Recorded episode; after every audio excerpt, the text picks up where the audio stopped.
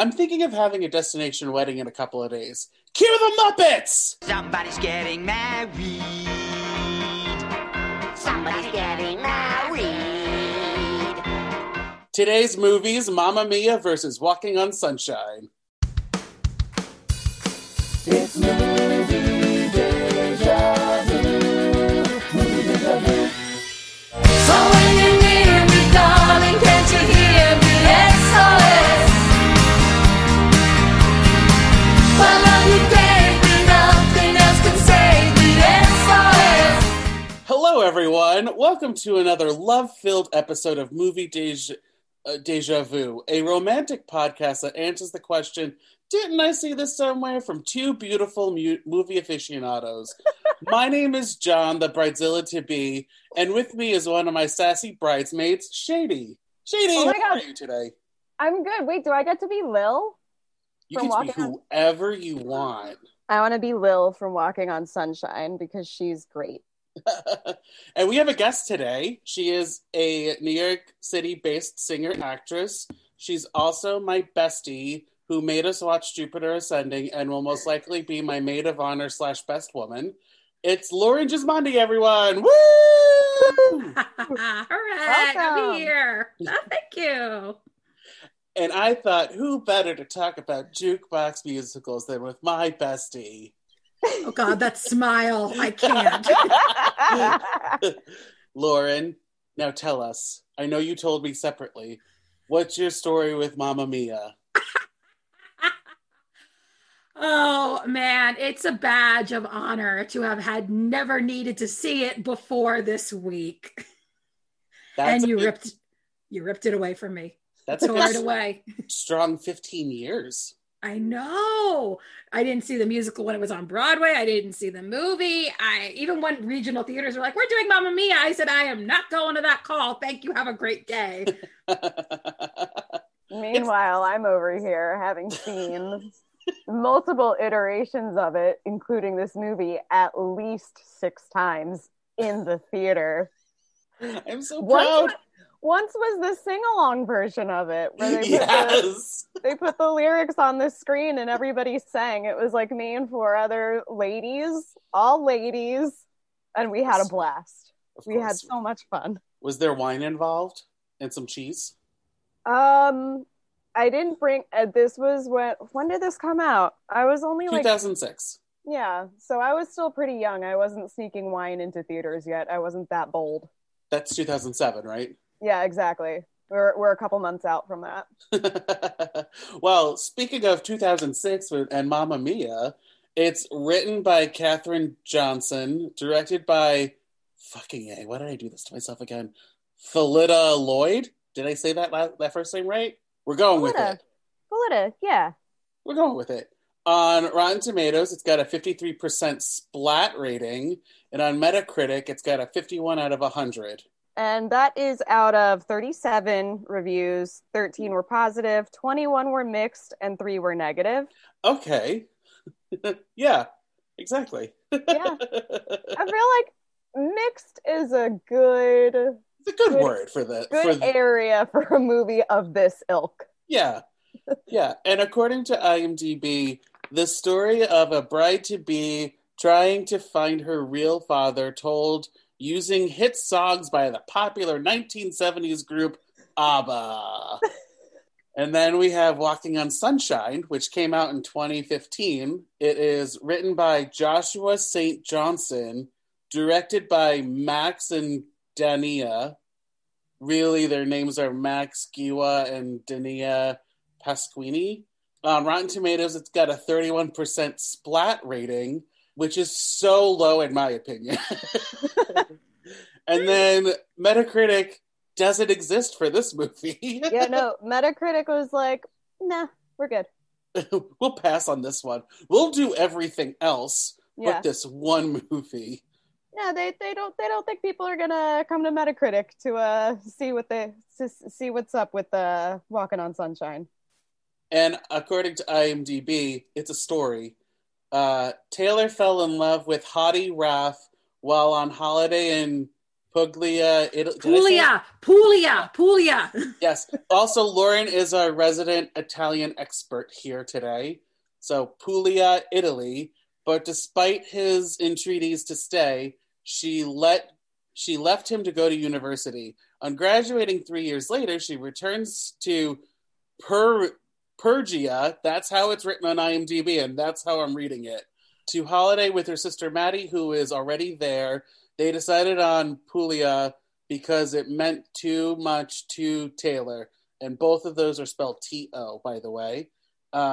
Maddie, who has a history of relationships with unsatisfactory men, announces that she has had a whirlwind engagement and is about to get married in 2 days.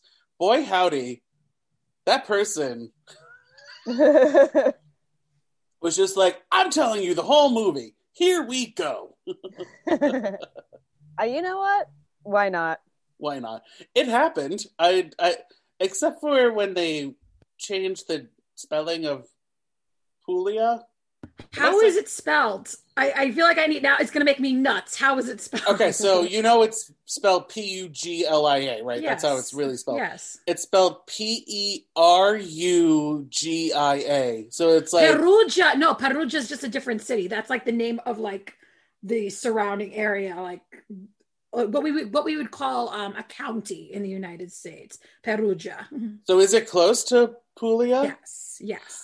Puglia is inside Perugia. Oh, I just was like, why did you guys change the spelling? No, it's just, you just need to know the regions, and most people don't, so it's fine. I love Italy. I'm getting my citizenship, so I'm partial, you know? That's so cool. What they didn't mention, though, is that this is also a jukebox musical. Hooray!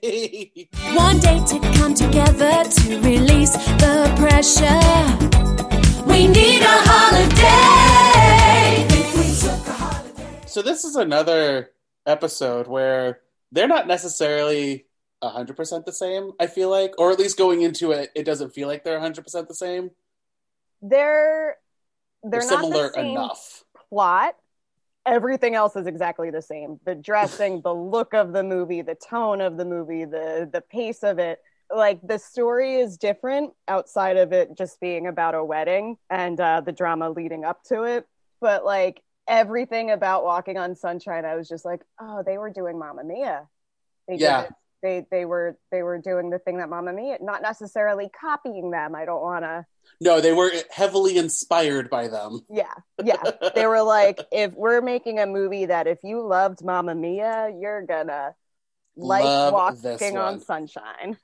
Yeah, because like you've got the whole wedding aspect, and the bride-to-be. Nope. Yes. Well, everyone's got secrets, really, in both of these movies. Yeah. Mostly the ingenue. So, like, I wrote it that way because it's Taylor, the one. Okay, I see what you mean. So you're drawing the comparison between Taylor and Sophie instead of Maddie and Sophie. Yes. Okay. Because Maddie's secret is that she is still hung up on her ex. Like, who cares about that? That's not where the drama is, Mama. Yeah. And then you've got the couple that is expected to get married does not get married, which is very fascinating. Yeah. And then another couple reconnects for a happy ending. And then the final song breaks the fourth wall. Like. Yeah. I guess you could also sort of make a connection between the source of drama is that a female relative close to the bride-to-be is dealing with lingering feelings for an old flame and how that's causing stress during the wedding, like during the wedding week. Yes. But obviously in very different ways, because one of them is in love with the groom. Yes. And the other one is just like, which one of you is my baby daddy? Yeah. She's just like, I can't deal with it right now. Just stay there. How old do we think the children are in Mamma Mia? And I'm using children as like a light term. Yeah. Well, for one thing, people don't realize. Oh, I think before we accidentally said that this movie came out in 2006, it came out in 2008. My bad. But, no, it's fine. I wrote it down wrong. No, I thought the same thing too. And then I was like, wait a minute, it came out the same year as The Dark Knight. I do remember that because they came out the same day. Which was a very fun day, very fun weekend to be working at a movie theater. But technically, and people don't think of this because it's not really stylized this way, but technically Mamma Mia is a period piece. It's supposed to take place in like 2000. Oh, yeah. But like they don't really say that or anything. No, like they just kind of, you're just supposed to know that because that's when the musical was created or something. Yeah, because like they gloss up. It's interesting that like you call it a period piece because usually you use things like set and costumes to help you. Oh yeah, but there's absolutely no indication here because everything's just in like beachwear. Not even a newspaper that like has the date on it, you know? Right. And all of the music is from the 70s. So even that's not indicative. And then in Walking on Sunshine, all the music's from the 80s, but it's set modern? Yeah? I think it's supposed to be in 2010s. I just don't know when exactly. Because again, they don't say. Like present day. I'm putting air quotes. You guys can't see me. I'm putting air quotes around present day. Yeah. Yeah, I don't think it's in a specific period. It's just the year we produced this. and for some reason, nobody uses phones. Right? That's weird. Roaming is extremely expensive. Okay. From country to country. That's my only line of defense for it. But even if you're going from, at the time, England was in the EU. So if you're going from England to Italy, is it still roaming, or is it possibly? I mean, we're three Americans, so obviously we know nothing. I just know when I'm traveling from the States to Europe, you get charged if you use your data every day. Right. So that's why you want to always use Wi-Fi. Pro tip for those of you who are going to travel whenever. What's travel? I don't know. I lost count. So, okay. So you called yourself Lil, right? In both movies, there's a secondary character who's a writer. So Lil's the writer and Rosie's a writer.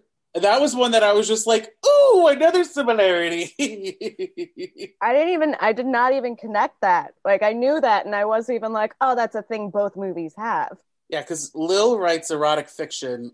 I don't remember if it was said what Rosie writes. Of course, it was a cookbook. Yeah, I think she's a chef. I'm going to be honest. I don't pay attention to most of the dialogue in Mamma Mia. No, you're just like, when's the next song? Yeah, when is it? Yeah, and also, like, I do pay attention to Christine Baranski's dialogue because she commands it. She commands it. She has better dialogue in the sequel, in my opinion. Mm-hmm. So, I also wrote down at the end, everyone couples up except for Maddie and Doug because fuck them. No, I love that they didn't. I thought for sure they were going to end up together, and I was really upset about it because I love Maddie. I think she's fabulous, and Doug is horrible. Right. So I loved that she like murdered him. How did he not like get whiplash or something and die from that? I mean, he had a camera right there too, so you know, it's rom-com hijinks. Oh, also, it's the bride that breaks up the marriage. Oh, the bride to be. She stops the wedding. Yep, you're right. Yeah, I did write that down, and I was just like, oh, right. Maddie was just like, I need to focus on myself. Yeah. And then Sophie's like, I love you, Sky. Let's not get married right this second. Let's travel. Her thing is like, she's like, oh, I love you so much. I don't want to do this the wrong way, and this feels wrong. Laura, do you have any similarities that you found between these movies? I know you hate watch them, but was there anything that you were like, these are similar? I mean, the idea of going to vacation land. Uh-huh, yes. And how when you go to places like that, either as real people or as characters in a movie, you automatically a lot of rules just get thrown out the window. People do things that they wouldn't do if they were home. That's true. Yeah. And that, I mean, that's how Donna ends up getting essentially stranded, you know, on this Greek island. And that's, you know, same thing with Taylor, who had never really let her guard down before. She goes to Italy, sees a hot guy, and all of a sudden, you know, the gates are wide open and the guards are on vacation too. Oh, I didn't put those together. Yeah. That's a really, really strong observation. Yeah. And then this thing, I guess, interesting because for Sophie, none of this is vacation. That's where she grew up. That's her home. Mm-hmm. So it's really interesting that like what's like this sort of like paradise for everyone else is just like normal to her, and it's more the wedding that's what throws her out of whack. And Maddie is always boy crazy, so like. Yeah. Well, she's like the adventurous one. So like she has no guards to be let down. She's used to this already. So getting married in like 3 days, whatever. Yeah. Which, hold on. So I do have a couple questions about the relationships of characters in Walking on Sunshine. Okay. The thing with Lil, I'm really confused as to her relationship to Maddie and Taylor, because they kind of act like she's also their sister or their cousin. But then when she talks to them about their mother, she says, "Your mom, not our mom." I want to say she's like either a cousin or like that really close family friend. Yeah.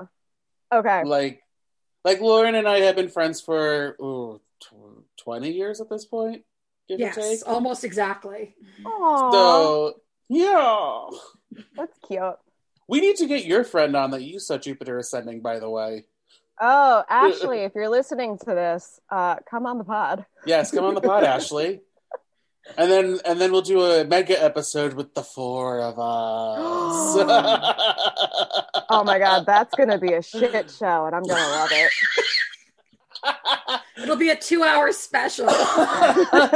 We won't talk about any movies. I know exactly when we could do it. I'll propose it later. Okay, great. I'll write up my pitch and everything. But yeah, I feel like Lil was just the old Fred, you know, like okay. She's been around since they were in diapers. Yeah, it's weird to me that they never officially name her relationship to them. I kind of got the impression that she was a cousin or something, but the first time I did watch it twice. The first time I watched it, I was like, oh, she's their oldest sister, and then the second time I picked up on her saying "your mom," and I was like, nope, what? No, she's got to sing Venus, like. Who cares about backstory? You gotta get to the songs. Fair point. Well, I'm your Venus. I'm your fire, your desire. And then the other thing too, because I forgot to really pay attention, is Maddie the older sister or is Taylor the older sister? I want to say it was Taylor. Okay. Taylor is the older sister. Because I know the actress who plays Maddie is several years older, but she acts like a younger sister. And that's Taylor, so interesting. Yeah. I thought it was the other way around. Okay. Only because my sister and I have a very similar relationship to that, where I'm the wild and crazy one who's the older sibling, and she's the one who is like, I have everything in order and everything makes sense and all these things, all the ducks are in a row, and my ducks are like scattered in several different countries. So... For what it's worth, the opposite can exist in real time. Yeah. Oh, no, I understand. I have three sisters, and our dynamics are not always what fiction would have you believe. But it's just, you know, the tropes exist for a reason. So I thought it was... Because in White, when they sing White Wedding, because of course they sing White Wedding, does either of them address each other as little sister? No, because they're... They're not on this. They're not in the screen together. Yeah, that's what I thought. Okay, it's Lil and Taylor, and then Maddie is elsewhere getting ready. Yeah, and then I know Raph sings "Little Sister" to the nuns. That is my favorite thing because I wrote it down as jukebox musical that crams visual logic to the lyrics. So like, oh, that's a good way of putting it. So, like, in... Look at you. You're so clever. I mean, I fucking love, I love and hate when they do it. Because, you know, that's a good example. Yeah. Wild Boys, I think it's called, where they're wild boys and they're all dressed as 80s. Oh, yeah, the Duran Duran song. Yeah, and then in Mamma Mia, they do things like that all the time.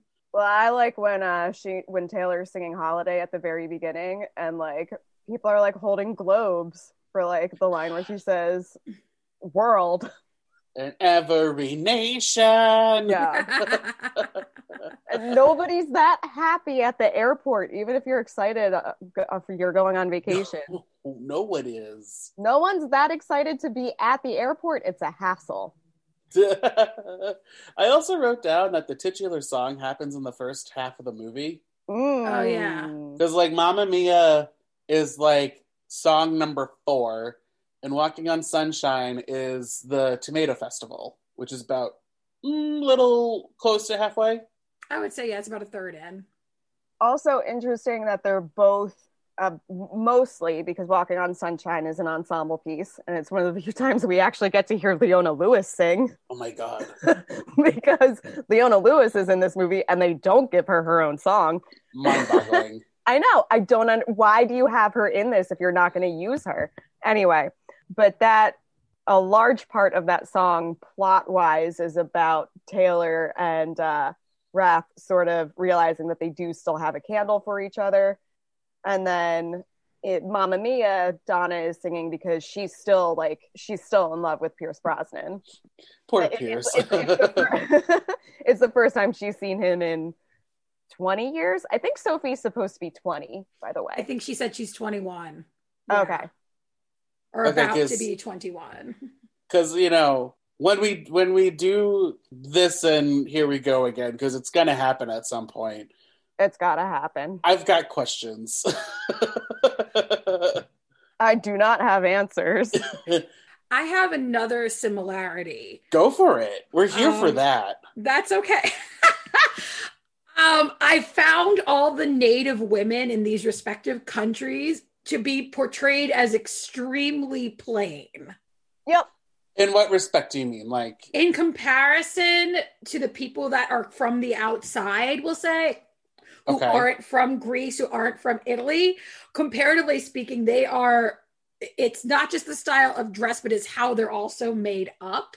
And I found that a little offensive as an Italian person. Oh, yeah.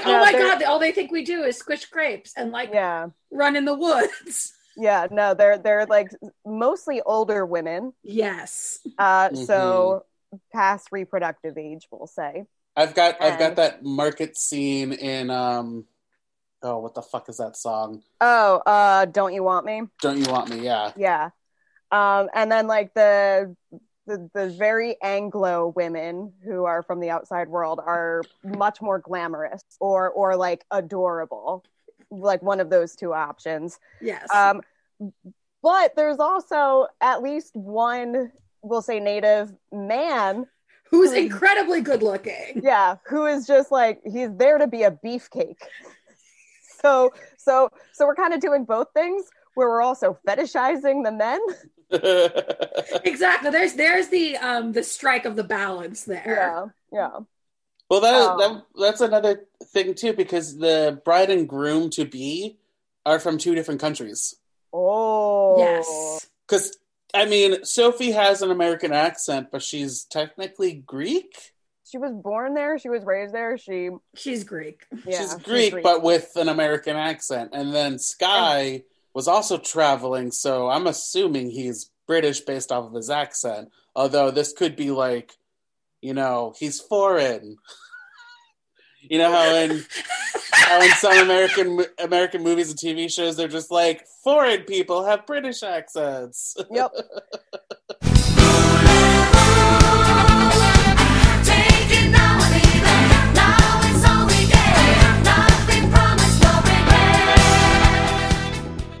Do you have any other similarities, Lauren Shady? I mean, there's a few things here and there where I think you can draw like a direct comparison between certain musical numbers. Like, obviously, there is a Bachelor / Hen Party song, which is Well, in Walking on Sunshine, it's a mashup between two different songs, and it's a very weird, discordant mashup, and I don't like it, and I wish they didn't do it. I don't get why they picked that one for the boys. Yeah, I don't. They really wanted Duran Duran, and I guess they couldn't figure out how to put Rio in there. And then there's also, I think you can like make a direct comparison between Venus in Walking on Sunshine and Money, Money, Money in Mamma Mia, because they're both sort of these, they have these extended fantasy sequences, and they also don't do anything to extend the plot. They're just there because those songs are fun. I mentioned the finale song. Well, in Mamma Mia, there's two when they're on the stage during the curtain call. But then there's Wake Me Up Before You Go-Go in Walking on Sunshine. That's clearly just like, we're happy, and it's a happy ending, everyone. Yeah. You just saw somebody break up a marriage to be, but like, we're happy about it.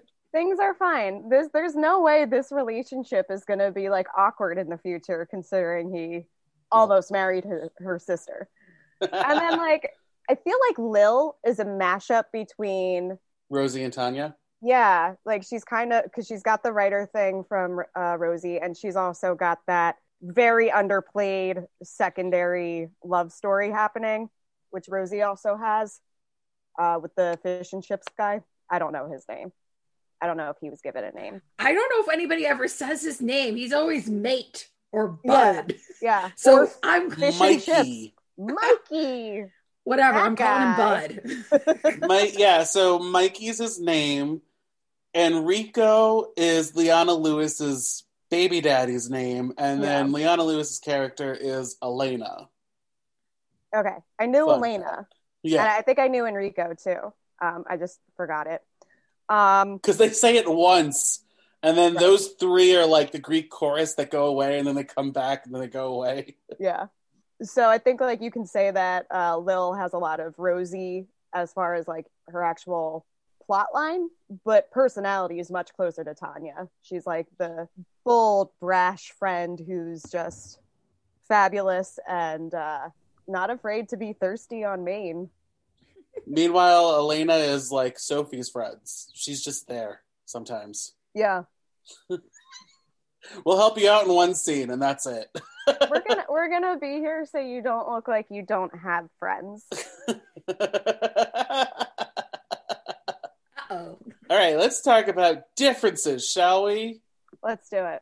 So, Mamma Mia is clearly a star-studded cast. I don't know about the IMDb's of everyone in Walking on Sunshine, but I'm gonna say they're various levels. I think that's fair. I know, I can't even think of her name. That's terrible. I should have it written down. But the actress who plays Maddie, like I've seen her in other things before, but she's never in like a starring role. She's been like supporting at best. And I know Lil had her own show at one point.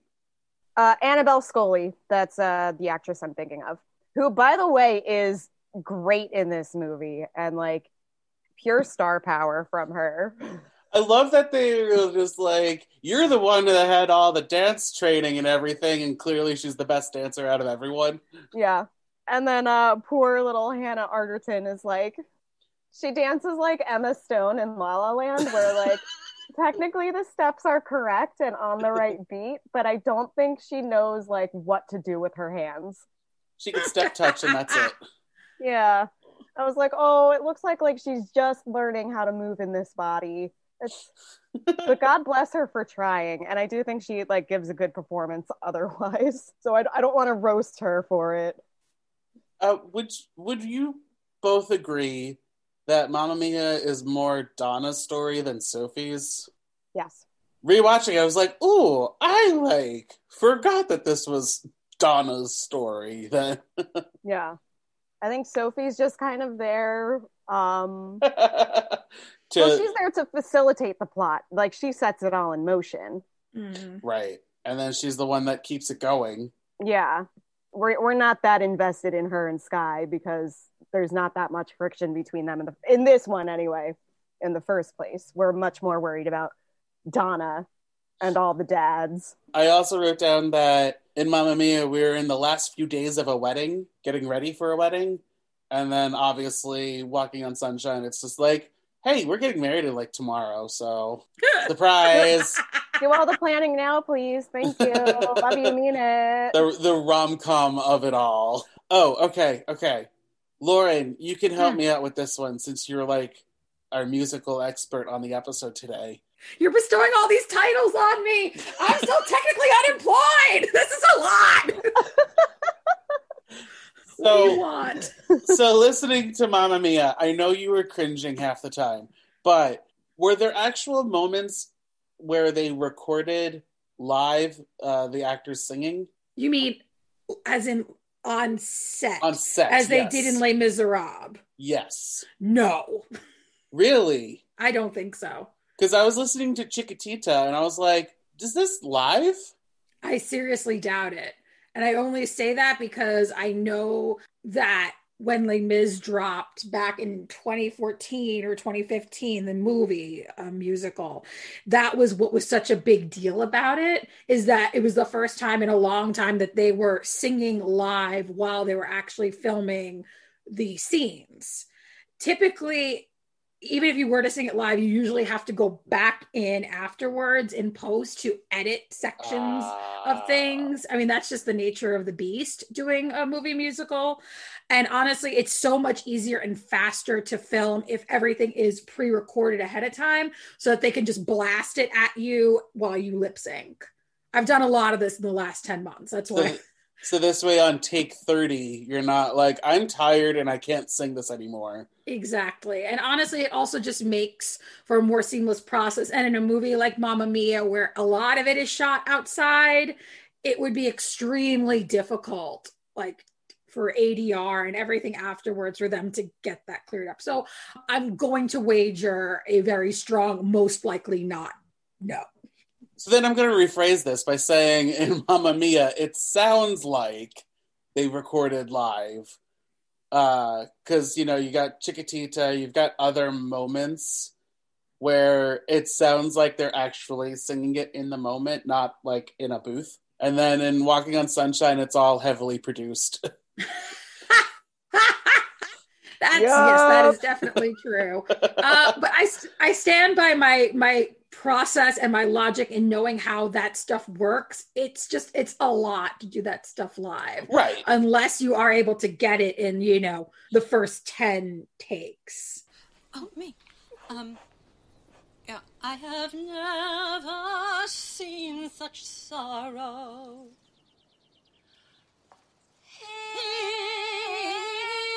In your eyes, and the wedding is tomorrow. Yeah, like, really? Mamma Mia, you have the whole dad subplot? Yeah, yes. Is that, that's more the story, right? Yes? Or is it, like, shared? Yes. It's shared. I didn't know if it was, like, a co-plot with the wedding as well. Oh, no, it's subplots. It's underneath. Yeah. Gotcha. But yeah, go ahead. Go ahead. I'm sorry.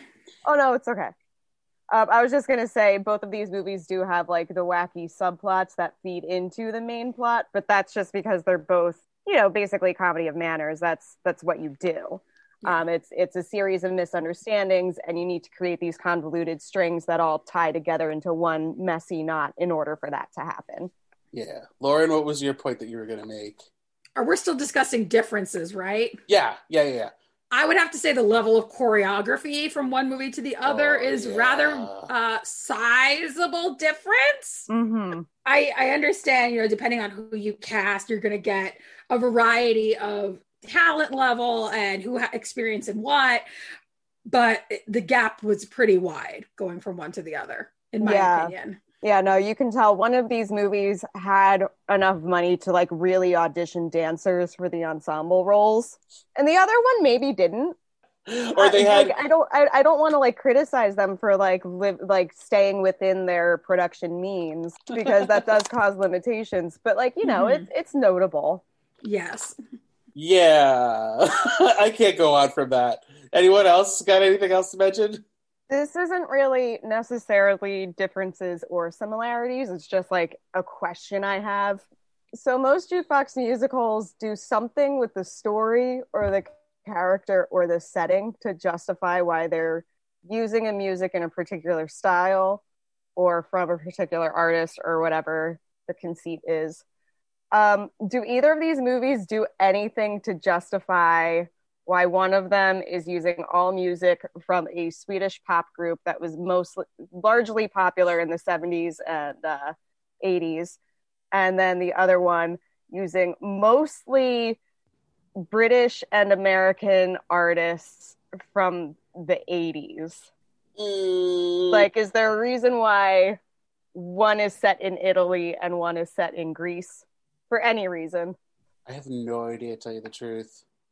I don't know the backstory of, like, the development of Mamma Mia. Yeah, I just think it's interesting that, you know, Mamma Mia is using a very, very famously Swedish group and has all of one character who's Swedish, who is not Swedish in the stage version, by the way. He's Australian in the stage version. But at least Australia kind of still makes sense because ABBA's very popular there. But, like, otherwise, why isn't it set, like, Sweden's really pretty in the summer. People go on vacation in Sweden in the summer. I've seen Midsommar. Exactly. It's okay. I will say that I know, I'm fairly certain anyway, that ABBA's musical team, like their composer and their lyricist, were involved in the creation of the story. In order for them to get license for all of those songs, they would have had to have said, they would have had to give, like, some sort of stamp of approval on, like, yes, you can use our songs in this particular way. I mean, that honestly, ABBA, I think, has gotten a ton of money off of the royalties because of Mamma Mia, frankly. Mm-hmm. And as for the other one, I mean, the why of it all, I guess, is kind of what we're talking about is, I mean, 80s music was a reaction to disco. So it was continuing, like, the hype and that joy that disco brought. So 80s music is like, I know that a lot of road trip playlists on Spotify have a ton of 80s music. So it all automatically, for me, I associate that type of music with, like, vacation. We're dancing. We're having a great time. And I do get, like, the mood fits. Yeah. The mood fits in both movies. It's just also, like, it is Benny Anderson and, forgive me if I'm pronouncing it wrong, Bjorn Ulvaeus. Yeah, that's right. Who are the two members of ABBA who wrote all of the music. And I don't know if they helped write the story, but they certainly helped with the musical arrangements and things like that for the musical. It's just really, really interesting to me that they were like, so it's about two American women, a British man, an American man, and it's set on Greece, and all of the music is Swedish. Suspension of disbelief at its finest.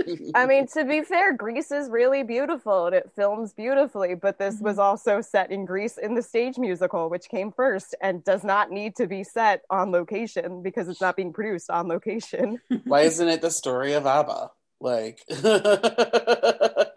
Now that right there, that would be a whole damn soap opera. There is so much drama involved in the story of ABBA. Do we have anything else to add? Either similarities or differences? No. No? Okay. Let's go to special features then. Woo! Special features. I don't know why I did the things I did.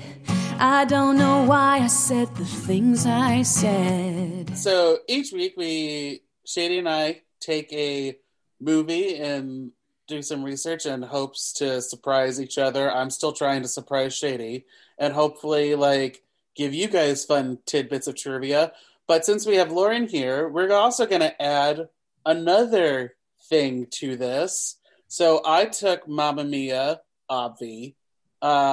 Shady took Walking on Sunshine, and I tasked Lauren to look up the Tomato Festival because I know it's a real thing and I'm just fascinated to learn more about it. But I'm gonna go first with Mamma Mia, and then we'll do Shady and then Miss Lauren. It's funny that you were talking about Benny and Bjorn because they're in the movie as cameos. I knew that! The piano! The piano, Bjorn is a god at the end, and Rita Wilson is also a goddess at the end. She's the producer of, or one of the producers of this movie. Oh my God, I love her. So a lot of my facts I got from IMDb, and I just plucked them from there, so I'm going to read it as is. An undercurrent of this movie is to structure the story as a Greek comedy, including patterns of strophe and anti-strophe, a chorus representing the common people, and costumes matched to moods of the characters, including masks and the phallic props typical of Greek comedy. So maybe that's why it's set in Greece. Okay. I'll accept it. I mean, they don't need a reason. No, I'm just curious. They never need a reason for me to listen to ABBA. All of the songs were reorchestrated for this movie, differing from the stage version and their original arrangements. Under Attack, One of Us, and Knowing Me, Knowing You were removed from the script. The Name of the Game was filmed, but was removed from the final cut and included as an extra on the DVD release. Thank You for the Music played over the closing credits. When All Is Said and Done was never part of the stage show. And Donna Sheridan, played by the one and only Meryl, hums a few bars of Fernando, one of ABBA's biggest hits, as she walks into the old goat house while the fathers are hiding upstairs. The song is about war, and the writers couldn't find a way to fit it into the story.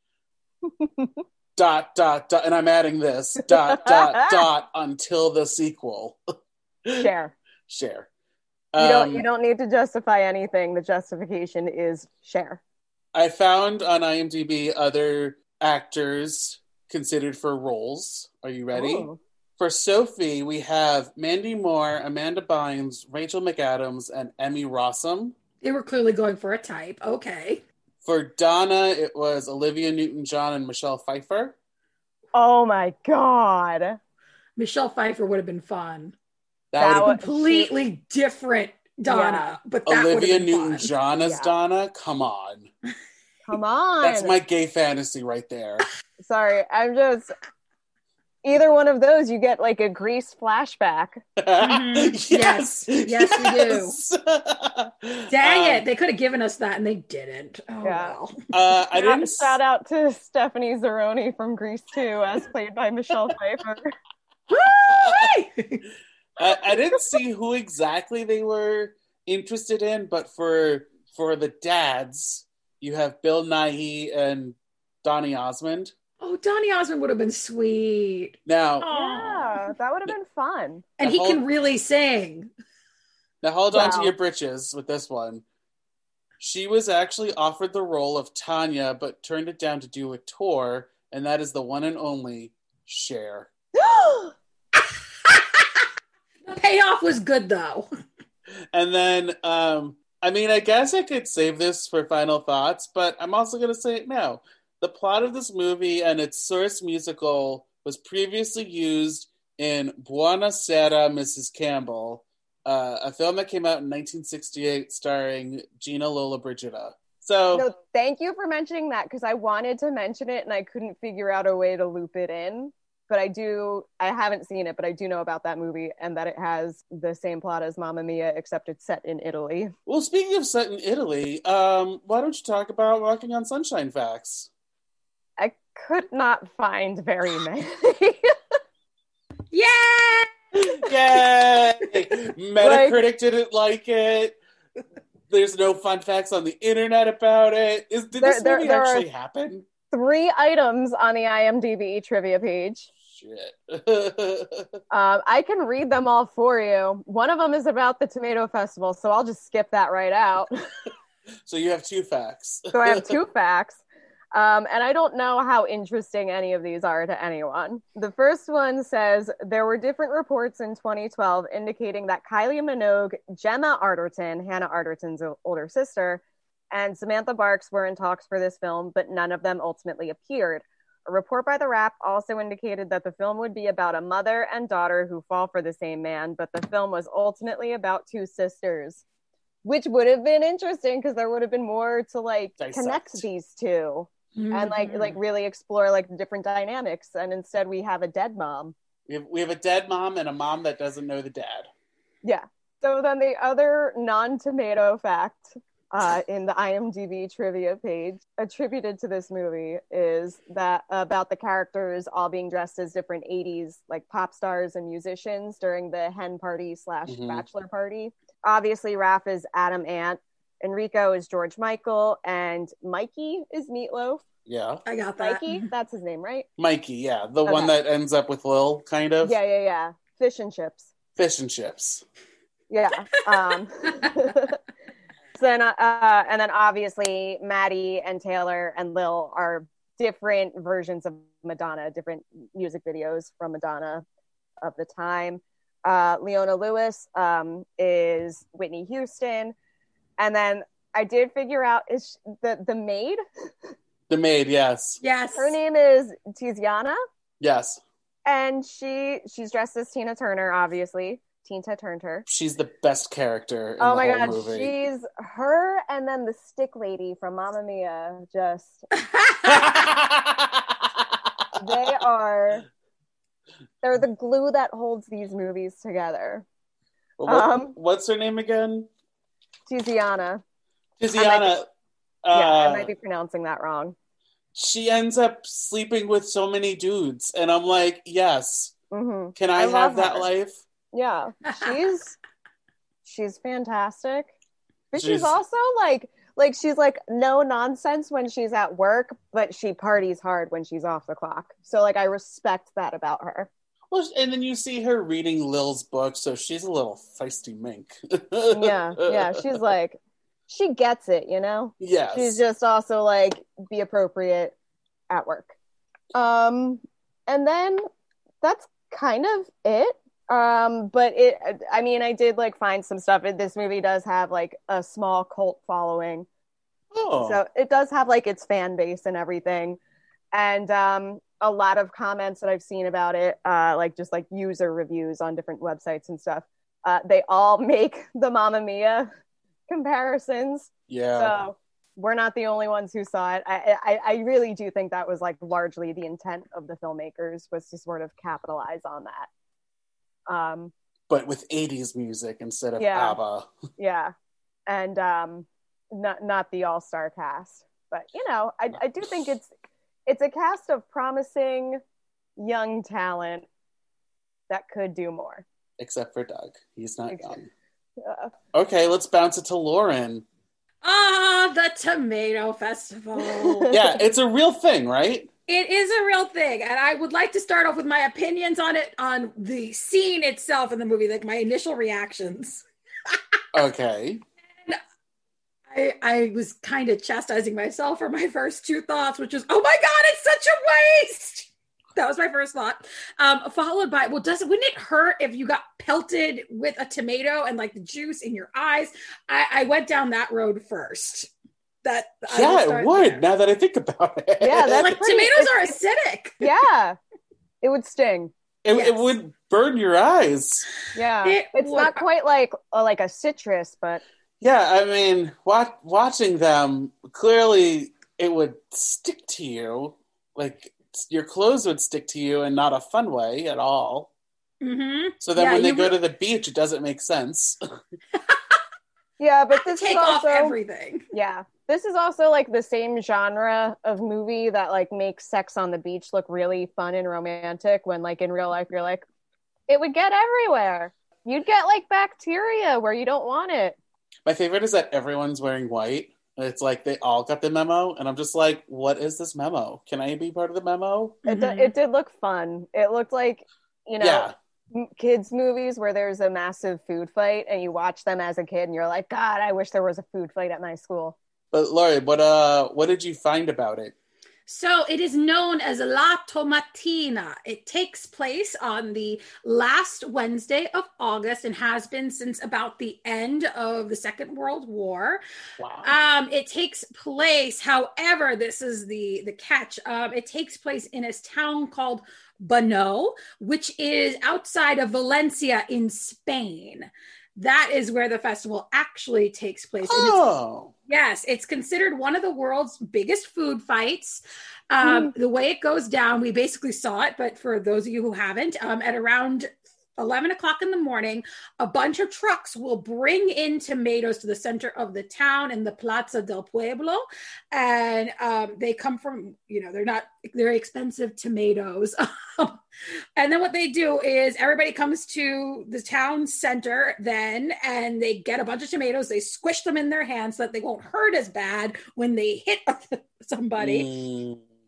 And it goes on for about an hour, the whole thing. And the cleaning process involves them having fire trucks come through and spray down the street and, you know, the shops and all the buildings. So unfortunately in Puglia, that's not a real festival. You cannot do La Tomatina in Puglia, Italy. Yeah, they have their own celebrations and things like that. During the summer months, some of them are Santo Domenica Festival and Santa Cristina and the Cavalcata of Sant'Orenzo in Ostini. So, and like all these little towns alongside Puglia, there are other summer festivals that people can participate in. But yeah, I hate to be the bearer of bad news. La Tomatina in Italy isn't a real thing. Okay, so we're gonna go to Puglia to do one of those other festivals. Exactly. Because I'm assuming there's some sort of something about them. Like, it's not necessarily throw tomatoes, but like there's a pie or something that you get. It's a lot of parades and a lot of celebrating of fishermen. So there's like boat parades along the coast. Ooh, that's cool. Exactly. So for me, I'm like, that sounds like actual something I would want to do as opposed to somebody pelting tomatoes at me. Okay. Now I'm just more confused as to why it takes place in Italy instead of Spain. Yeah. Like I assumed part of why they said it there was because they wanted the tomato festival. Yeah, I have no answers. I think like visually it's stunning, and in Italy is known for doing all kinds of crazy stuff, like the Calcio Storico in Florence, which is like a massive game of soccer that goes back to the olden times where there were no rules. They could literally beat each other to the ground halfway through matches. So Italians are known for doing their John's face is just his jaw. Sorry, jaw, baby. Okay, it sounds like the soccer match in Bedknobs and Broomsticks. It's really close to that. It's actually not too far off from that, except, you know, peoples and not, you know. It's 3D, not 2D. That. Yes. It's very real. But yeah, so Italy is known for its fair share of wild festivals. It's just, I feel the Italians probably revere the tomato. And so that's why my first thought as an Italian American was like, oh my God, why are they chucking it at each other? I will say I did check, and this movie was filmed in Apulia in Italy. So that's why it looks so beautiful, because it's actually like shot in a beautiful place. So there's that. Maybe it was cheaper to film there than in Spain. And that's why they're like, let's throw the tomato festival here. Well, now I'm kind of kicking myself for not looking more closely into the production team, because this might have been like a joint British-Italian production. And maybe that's why it's set in Italy. I think so, because some of the actors the primary are language, too. Yeah. And the primary language spoken is English, and most of the characters are British. But it would make sense if it's a dual production to set it in the other country. Mm-hmm. Yeah, IMDb does list Italy as one of the countries of origin, so I'm assuming it's a co-production. All right, well, we're on the case to figure out this movie. That's the other thing. There's just not a ton of information out there about it. Yeah. Like, I had never even heard of it until John was like, you need to watch this movie. And then here we are. Yay. Yeah. Revenge is sweet. All right, let's get into final thoughts, shall we? Let's do it. Okay. Special features. Okay, so we asked the same 5 questions mostly in every episode. First one being, do we know of any other movies like these? Mamma Mia, here we go again. I wrote down 27 Dresses and the Wedding Date. Yeah? Because like when Shady and I were talking about doing this episode, originally I was just like, I want to talk about Walking on Sunshine, and I don't know what to compare it to. Mm-hmm. And then we threw out those other two which were close contenders, but like I think we were just like, it's got to be Mamma Mia because musical. Yeah, and it's just like plot-wise, those movies are more similar to Walking on Sunshine. It's just like everything else, the whole dressing on top of the plot is like all Mamma Mia. Yeah. I would also add, it's a musical first, and they turned it into a movie in the, I think the late 70s or the early 80s, but I would definitely say A Little Night Music, for sure, is stupid similar. And I really feel like actually in a way, Walking on Sunshine and Mamma Mia, at least from my perspective, are really solid tributes to that story. Like they're the babies of Little Night Music? Easily, because that makes sense. Yeah, there's a lot of plot similar, like if you were to track them, there's multiple generations of romantic entanglements and yes. I don't know opera, so I don't know, but isn't Marriage of Figaro sort of a similar, like just like similar setup where it's all leading up to a wedding, but obviously it's an opera, so there's all these different things going on, but it's largely a comedy. Yeah, am I wrong on that? No, you're absolutely correct. There are several. I think the Italian style, like opera buffa, which is like opera, it literally translates to like opera buffoonery, is basically that whole genre of opera. Marriage of Figaro being one of them. Yeah, Barbara of Seville. I guess you can draw like a lot of it too is just like an evolution of commedia dell'arte. Exactly. Okay, that's really all these are. Yeah. That makes sense. It's cool. In the same way that like a lot of rom-coms are really just updated Jane Austen, a lot of rom-coms are also just updated commedia dell'arte. Yeah, pretty much. Yeah, and definitely Shakespearean comedies as well while we're at it. Yeah. A Midsummer Night's Dream. Yeah, this is very much that.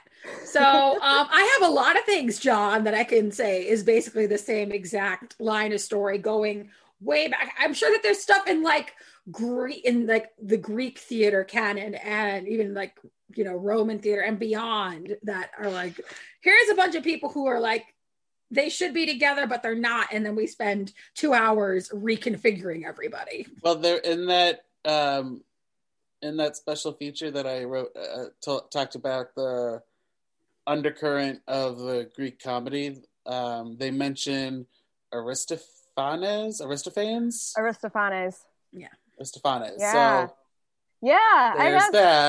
Okay. Now the settings are making more sense to me because I am like, yeah, no, these are drawing upon a lot of very ancient frameworks for comedy. And of course, classically a comedy ends in a marriage. Typically, yes. Like in like the Shakespearean sort of era, comedies ended in a marriage. Mm-hmm. So like it does make sense that, and now you know, it's also just, that's what rom-coms are. Like, a lot of what's similar about these movies is just, like, endemic to the genre itself. Did we like these movies? I'm gonna agree with Shady with the 2 big thumbs up. I'm gonna give Walking on Sunshine, like, 1 thumbs up, and then Mamma Mia, a big old 2 thumbs up, and I only have 2 thumbs. I love this movie. It's my comfort movie. I mean, I left both after watching both movies, rewatching both movies. I was just like in a good mood, so like they're not bad per se, but they're not good. I mean, there's like a lot of messiness in like the actual form and structure and like the actual technical filmmaking. There's a lot where you're like, well, that could have been a lot better, but you know what? But they were fine. They were fine movies, yeah. I think it's fair to say that I love them. Lauren. I'm not going to bash anything too terribly, okay? You're allowed your opinions, even if they're wrong. Well, what I will say is that I can appreciate them because of the purpose they serve. Are they my cup of tea as far as movies go? Not really, but I understand why people make them and why people enjoy them. Well, so I think that's how I was with like when we did, for example, White House Down and Olympus Has Fallen, which I was like, these are not my kinds of movies, but like for people who like this kind of movie, these are probably really fun to watch. Exactly. So now I'm gonna mash the next two questions together because these three questions usually go hand in hand. Would we watch them again, and would we recommend them? I mean, I would recommend it to anyone, really. Yeah. And I would watch them again. I don't think you're going to waste your time. I don't think you're going to be, like, upset by either of these movies. At most, you're just going to be like, that was 2 hours that I'll never have back. Both of them literally can be background movies. Like, yeah.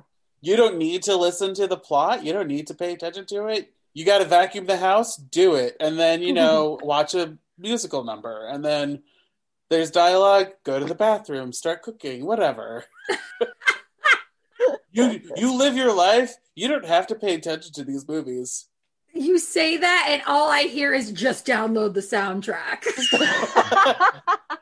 That's all I hear, which means I don't know if I would recommend the movies. I would recommend the soundtracks, which is a different thing. But if you just are listening to the soundtrack, you can't see the beautiful beaches. Or the dancing boys on the pier. Yeah, you don't get to see a beautiful Greek boy or a beautiful Italian boy. Or Aphrodite's fountain. It's Aphrodite! That is, again, pure cinema. It's the most phallic thing that happens in the entire movie. It's literally the most phallic thing that occurs in either of those movies. Yeah, that the whole Aphrodite's fountain thing is purely invented for the movie. It was not in the stage musical at all. I don't know why the fuck they did that, but I love that they did that. Meryl needed an activity. And then finally, are they actually the same? I'm gonna say yeah. I'm gonna say they're about 75% the same. Okay. All right, 75, that's a good number. I'd say closer to like 87%. 87%. Yeah. I'm close to 90. I'm like, it's damn near the same movie. Ooh, okay. Only because the plot kind of doesn't matter that much. It's true. That's where the big difference is. Yeah, that's why I'm knocking out some points. You know what? I'm going to bring it up to 80. Okay. Ooh. Yeah, I gave it 5% more. And that's it. We did an episode, guys. Yay! Lauren, do you have anything you want to plug, promote, talk about? If you want to follow me for adventures, you can find me on Instagram at lodges_sangs. Probably should I spell that out? Should I spell that out? I mean, we could write it in the show notes. You can find that information in the show notes. And as of now, I'm doing some stuff, musicals digitally, but I have no real information other than, so find me on Instagram. That's where all the intel is. You can tweet me at MoviesJohn. I'm on Twitter at Cookie O'Shady. Lauren, what's a good Italian cookie? Oh. I mean, most people like biscotti or pignoli cookies. Those are like the go-tos. Yeah. Or if you really want something that's more like cake, but you don't want a whole slice of cake, I recommend, some people call them rainbow cookies. Other people call them the tricolor cookies. They're covered in chocolate, and then they have yellow, green, and pink almond cake. Yeah, with the jam in between. So is that what cookie you're feeling today? Yeah, let's do the tricolor. Yeah, buddy. I was gonna say biscotti, but I like that better. Listen, if you go to any most Italian cookie I could think of besides cannoli, which is not a cookie. No, that's a whole other thing. And then also I love Greek, they make crescent cookies. They're like little they're half moons, and it's almond based cookie covered in powdered sugar. Those are like my favorite Greek cookies out there. Yeah, those are good. Mm-hmm. And if you want to talk, all of the diners near me, and they're delicious. Yeah. Oh yeah. And if you want to talk more about Greek and Italian cookies, you can email us at moviedejavupod@gmail.com.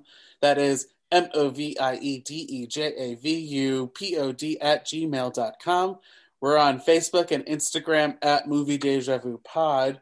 And we're on Twitter at Movie Deja Vu. No pod, because why, Shady? Because they decided at the last moment that they didn't want to get married, the Movie Deja Vu and the pod. They're going soul searching. Yeah. They got to do some other work on themselves before they do that. And if you guys have any other comments, or if you want to like write in on with suggestions, you're more than welcome to do that. We welcome it. Lauren obviously did it. She's coming back again with another in a few episodes with one of the movies she suggested. So it's a good one. It's a good one. We didn't torture her. This one was torture. That one is a present. Checks and balances, kids. Checks and balances. So be on the lookout for Lauren Gismondi on future episodes. And if you want to like join in on the conversation for next week, we'll be talking about Descendants versus Zombies Zombies. Both of them are Disney Channel movies. You can probably find them on Disney Plus. Thanks for that. Yeah. I mean, we usually like to give a good heads up because, like, you know, people don't know the movies that we're talking about. So we're like, all right, you guys have a week to watch two movies. For the most part. I'm excited for that. Let's go watch them now on the Disney Channel. Or Disney Plus. Whatever channel they're on. Whatever they're on. They're on all the Disney things.